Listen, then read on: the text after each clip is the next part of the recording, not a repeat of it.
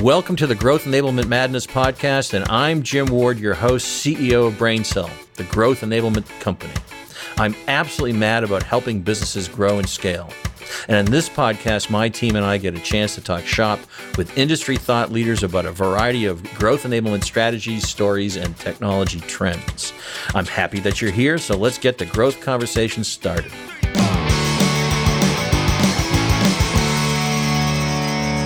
Welcome, everybody, to the Growth Enablement Podcast. My name is Jim Ward. I'm CEO of BrainSell, and I have a fantastic guest with me today. In fact, she's on our team and she's a senior solutions consultant with us. Welcome, Liz Cadillac Seville. Thank you, Jim. Excited to be here. Well, we're glad to have you here. And thank you, Brian, our trusty content manager and producer of the Growth Enablement Madness podcast. How are you doing? Oh, I'm doing, you know, okay. Mm, okay.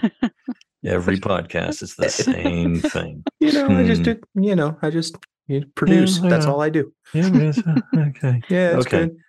Hey, so um, one of the things I want to do is, Liz, I want you to tell the audience a little bit about yourself when you joined us uh, here at BrainSell as well. Tell us your story. Yeah, that's great. So I joined BrainSell less than a year ago. So joined in the February of 22, and I joined from HubSpot prior. So I've had a career that's been pretty operations focused. I joined from HubSpot from a leadership and development team, but focused on setting our technology and our process up for success on the back end. And really excited to be here at BrainSell. It feels like it's been a long time and it's also gone by quickly. It has gone by quickly, and you're a perfect fit for what we were looking for in building out our consulting team. And just to say to the audience so that they know, BrainSell has, in addition to a portfolio of products, we um, have a consulting group that is a group that works, mm, I don't want to say like Accenture because Accenture is so much bigger than we are, but we come down and we focus on the mid market, mid enterprise market and help folks with their technology implementations to make sure they're successful. So let's start with the end. As a senior solutions consultant, Liz, what do you focus on here? I think you said it perfectly, Jim, which is just at the end of the day, I'm focused on client success. So trying to get them from A to B and focused around what success looks like specifically to them. Okay. And that is specific to our consulting group. And so you are working in that group. It's not selling of software, it's none of that, right? Correct, correct. Very much focused on the process, people, data, and technology. Okay. And as a part of what we try to, for example, what we want to do with the consulting group is to make sure that folks who buy let's say CRM or a CX customer experience style solution is to to have them have success. And over 28 years of me doing this, and certainly of uh, analyst firms reviewing CRM projects, that mm, 70% or so fail. So, why do most uh, CRM implementations fail from your perspective? I think that there's a slew of reasons that we've seen, but they all dial back to folks that are making a technology choice before they've been able to take a step back and look at process, look at data, look at the people, look at their strategy. So, oftentimes it might be a rash technology decision that might not fit their overall growth goals and objectives. Right. And that's regardless of brand, right? Definitely. Yes, across the board. If you you can have the best thing ever as far as technology and still if you have poor implementation or you haven't thought out what how it works within your whole ecosystem then it can still fail. Yeah.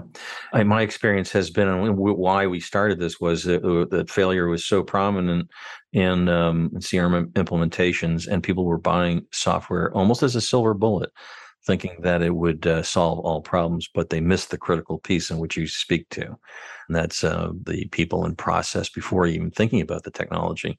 So, right now, what problems arise when they don't think about people, process, and the things that you're working on in our uh, consulting group? And by the way, we have a proven business process that we've designed now, which is called the blueprint maybe you can tell us a little bit about you know if they don't follow a blueprint or when you implement a blueprint what's the right timing of doing that? You know what's a good fit for folks? Yeah absolutely. So i'll start by just defining what a blueprint is for us and that's again our way to press pause and take a step back with clients to help them when they're at a growth inflection point or when they have a technology change that they're going to be making.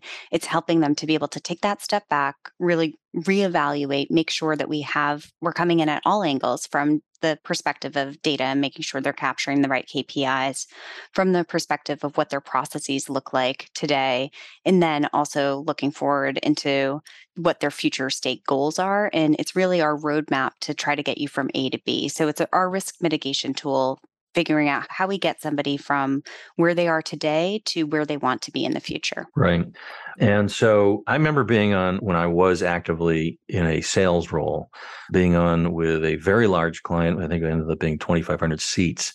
That would be a very large client. And I remember talking to them that I thought they were a on a risk scale of one to 10, 10 being the highest risk, saying to them that they were a nine. And the reason for that was I they didn't have any vision for the implementation. They lacked the understanding of what the positive impact would be or how to get positive impact. And that often leads to other issues that come up, such as user adoption. And once stung by a user adoption problem, and you have to get to change management, right? And uh, that's not guaranteed to work once you have a bunch of salespeople, perhaps it's salespeople that that don't want to touch the solution anymore, then they think changing the solution is the answer. And it doesn't matter how branded it is. I mean, we know that Salesforce is one of the largest brands in the marketplace. It doesn't matter whether it's Salesforce, that doesn't cure this problem. Is that right? Do you feel the same way, Liz? Yes. And I think that process and change management is often something that is overlooked too often. And at the end of the day, you're completely right. Change management is core to success of, of any kind of organizational change, but especially coming to an adoption of a new technology. It's always easier for folks to go with what's new. I'm sorry, with what's old, what's comfortable, what they're used to, and going to something new has a change curve. And we do believe that all of our recommendations help folks set them up for long term growth and scale. But every change has that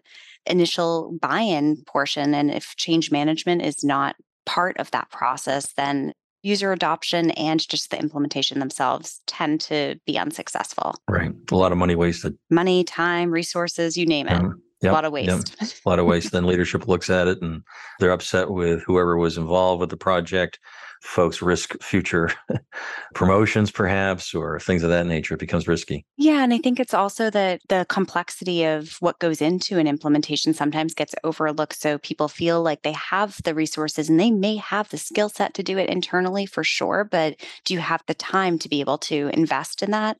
And there's also a component of time and expedience when it comes to adoption of new technology. And if you have a new system that's only partially baked and dragged out for two years for an implementation, people tend to have poorer user adoption. Yeah, yeah. You know, there used to be, I'm probably showing my age, no one ever got fired for buying IBM and that you could insert brand name whatever for crm software as an example. Uh, no one ever got fired for buying the most popular brand out there. Maybe that's salesforce and it is a very popular brand of course. But i think what happens is that's not true. If you put your butt in the hot seat because you haven't done the appropriate work up front then it won't matter what the brand is. And so I, am going to ask you when we go to our blueprint, which is that proven business process that we have worked over the last four years, who's it suited for? Who's the right company? I think it's folks that are at that growth inflection point that they're considering changing their goals for the future, or maybe they mm-hmm. have a new investment and they're wondering, do we have the right solutions to set us up for scale? I also think that there's folks that might be evaluating whether or not they have the user adoption currently, or maybe they're at a point that they are looking to just make a technology decision and they need to take that step back. So I don't want to be biased here in the answer, but I almost think there's no poor fit for taking a step back before you make a big decision. Yeah, fair enough. I think that's right. And conversely, who wouldn't fit this? Who wouldn't do a blueprint? I think that when folks aren't ready for that next step, so if you're doing this for a decision, a technology change that you want to make maybe in five years or in a couple years from now, it's probably not a good time for us to go in and evaluate your current state because we imagine that that might evolve in the next couple of years. So I'd imagine that you'd have to go in with an open mind that there might be some some follow on maybe it's you keep your current tool and we just help you configure it or have better user adoption or maybe it's buying into a different tool or technology and i think you have to be willing to take that next step that's recommended in order to really be a good candidate for it rather than saying okay we're going to take these recommendations and put them on hold for a couple years because then you almost need to go back through that exercise so they can have an existing technology that we try to make it work for them. We're not trying to move them to something else all the time unless they want to move. Isn't that right? Yeah, actually. You know what I just felt like? I feel like a lawyer. I need to stop that. Isn't that right? Are you leading the witness? I'm leading the witness. Right. yeah, I think you're exactly right. And that's something that we do often find that we've actually recently worked with a client who was thinking about choosing a big commercial CRM. And we were able to help them look at their current tech stack and say, actually, we think you have the right tools in place. Let's just help you tweak things and really inform your process to make this a better system for you. And they seem super thrilled that they're not having to migrate over to a brand new software and really try to make it work in a new technology, but rather can take advantage of their tech stack. So, in your group that you're here at BrainSell, does it matter what the technology is? Do you care? Do you tell me, are you agnostic? Yes, we do take a technology agnostic approach. So ultimately, that just allows us, though we as BrainSell have a huge portfolio of technologies, this allows us to look at clients' current tech stack. It allows us to look at our portfolio. It allows us to look beyond our portfolio and make recommendations on whether or not I mean, it can be across the board. We don't make recommendations just based on our portfolio. And I think that that actually really, really helps us not only buy that trust with clients, but also set them up for success that we're able to truly say, nope, this is a re-implementation. You don't need to pay for anything net new. Yeah, this consulting division really stands on its own and it's firewalled from the portfolio of products. So there's that separation. You guys have full capability of recommending whatever, whether it's in the portfolio or not, making sure that the folks get what they need. What is the right software for that particular situation? So agnostic is important. Can you give us any customer stories on some of the projects you've been on? Sure. So we've recently worked with a big cyber technology and cybersecurity company that was going through a merger. And ultimately, that means that you have two disparate processes. You have two disparate systems for CRM, and you're collecting different data. And we were able to help them choose a technology and have a roadmap to success on okay, how do we now combine these, have great change management along the way so that you have user adoption, have processes come together and be unified, and have one technology so that you're not floating across systems and working in silos. And then to tie it all together, how do you have one dashboard now that you can see all of your metrics that you need at a glance rather than, you know, what we hear from so many folks pulling Excel sheets, trying to pull VLOOKUPs, trying to do pivot tables, trying to all of the things that are happening manually that eat up so much time and uh, really cause a pause in your ability to action on data we just came out of a workshop and we were talking a lot about data. You know, can you talk a little bit about these dashboards that we're creating for these companies? And I think we're coming up with a naming convention because we could do it quickly. But uh, can you talk a little bit about the data aspect of it, and how important it is? Sure. I'll try to do it justice as I know our data engineers are truly the best at being able to talk to this. But ultimately, what we do is we take a data lake approach and a modern data approach to technology. And again, this is dependent on different outcomes. That's not always the solution we recommend for folks, but in general, we do have folks take a more modern data approach, which means that you can have multiple systems and tools and best of breed for each part of your organization that makes sense. And then we can ultimately pull those all into one repository of a both modeled and unmodeled data, be able to then surface that data in a place that makes sense for you. So at the end of the day, the great thing about that is you don't really have to know what goes into the process to get you there, but all what you have to know is that you have data at your fingertips, even if right now you're pulling it manually and then having to have different naming conventions. All of all of that is solved with a modern data platform and an ability to surface data in one snapshot of KPIs. You know, it was interesting, and I'm sure we'll cover this in another podcast. Is I saw a slide that you all presented and what some of the larger companies are using for tech stack to get data, and how we were able to what reduce it to how many products from how many products to how many products to be able to save also money for a company in their data analysis. What was that? Tell me a little bit about that. So ultimately, a lot of middleware is used, which they might be using different middleware for different systems, pulling it into a different repository. And then there's also a data cleaning effort and being able to migrate data and being able to then model the data from there. And the data dashboard future would ultimately be able to have one tool really to be able to be the basis of this so that you don't have all these different tools. And when code breaks one place you're you know going in and doing that discovery and trying to find it fix it here have to fix it there make sure that your keys match across your integration. It just becomes a messy headache when you have that web. And what we try to do is create this organized almost hub and spoke model you all were showing me the um, dashboards that you had created for some of these folks out there, one particular very large client. How long did it take us to create this? It was a multi system data reporting dashboard, right? And how long did it take us? I mean, we have amazing data engineers and data partners. So I think it was under two weeks to be able to pull all of those key C level metrics that they were looking for. Wow. And yeah, I'm sure you get a very good response when they see that definitely yeah i think it's i feel like everyone we speak with has felt the pain of of excel sheets just not speaking to one yeah. another so you have no idea how many meetings i'm in and i hear excel we do that in excel we do this in excel and which is a know, great tool if, for some things if you put a hundred dollars in the jar every time you say excel you'll probably pay for the solution That's a good model. That's what we should recommend next. Brian, note that down for blogs.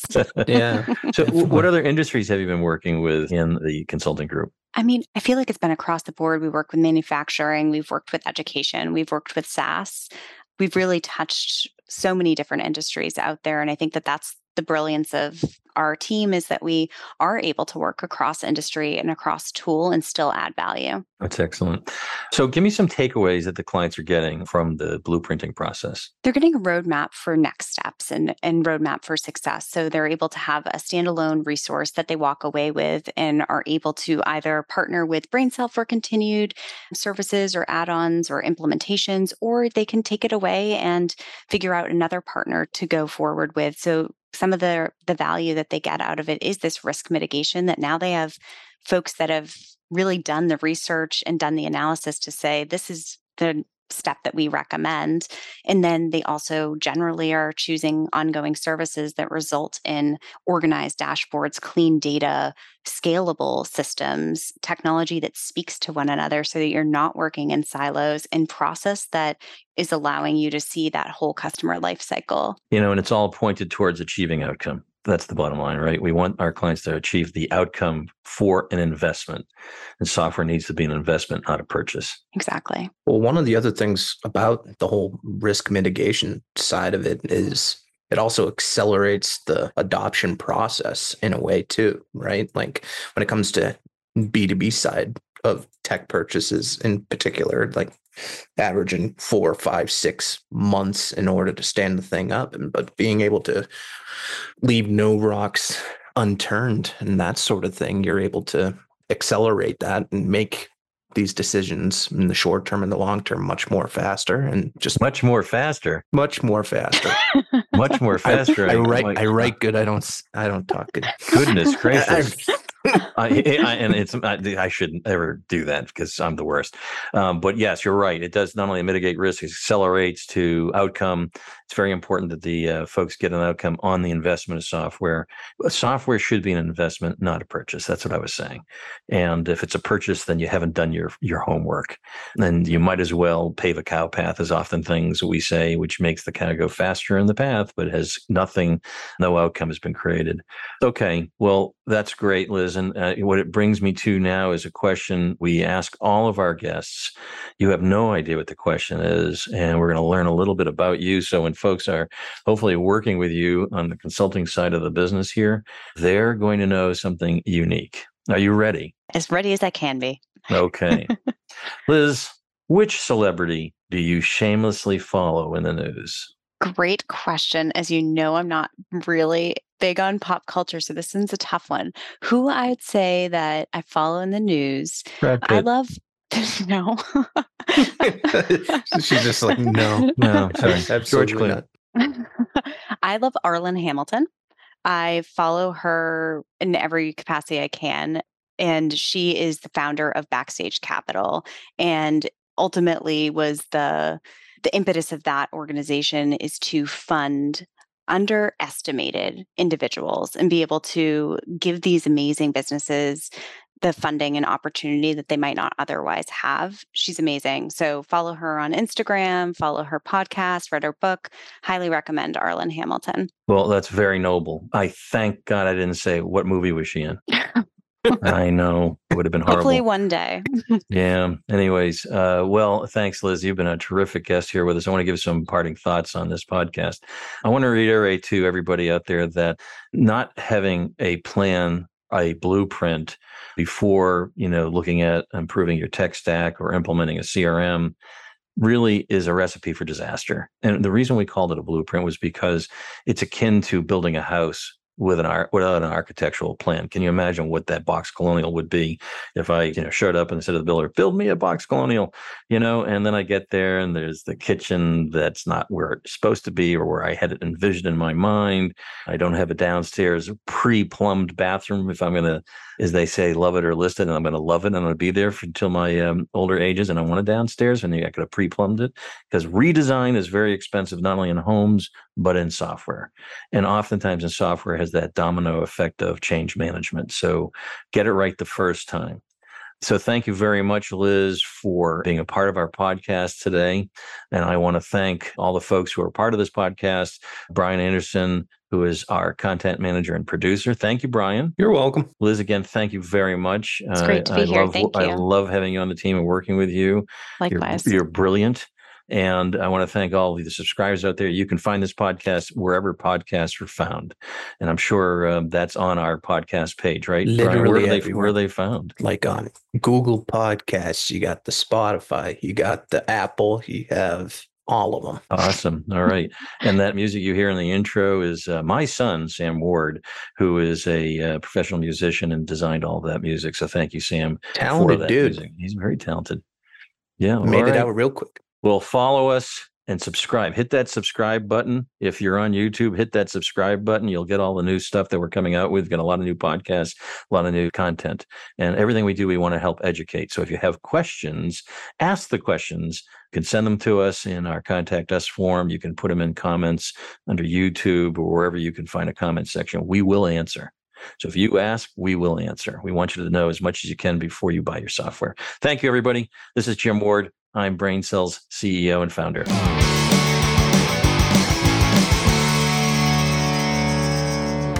Thank you for listening to this episode of Growth Enablement Madness podcast. I also want to thank Divinio Podcast for this episode's production and distribution. Finally, thank you to Sam Ward for our musical introduction and outro. Be sure to check out all of our episodes wherever you listen to your podcasts, including Spotify, Apple Podcasts, Google Podcasts, and more. New episodes are available monthly and cover all important topics for growing and scaling your business. Until next time, this is Jim Ward signing off. Let's grow.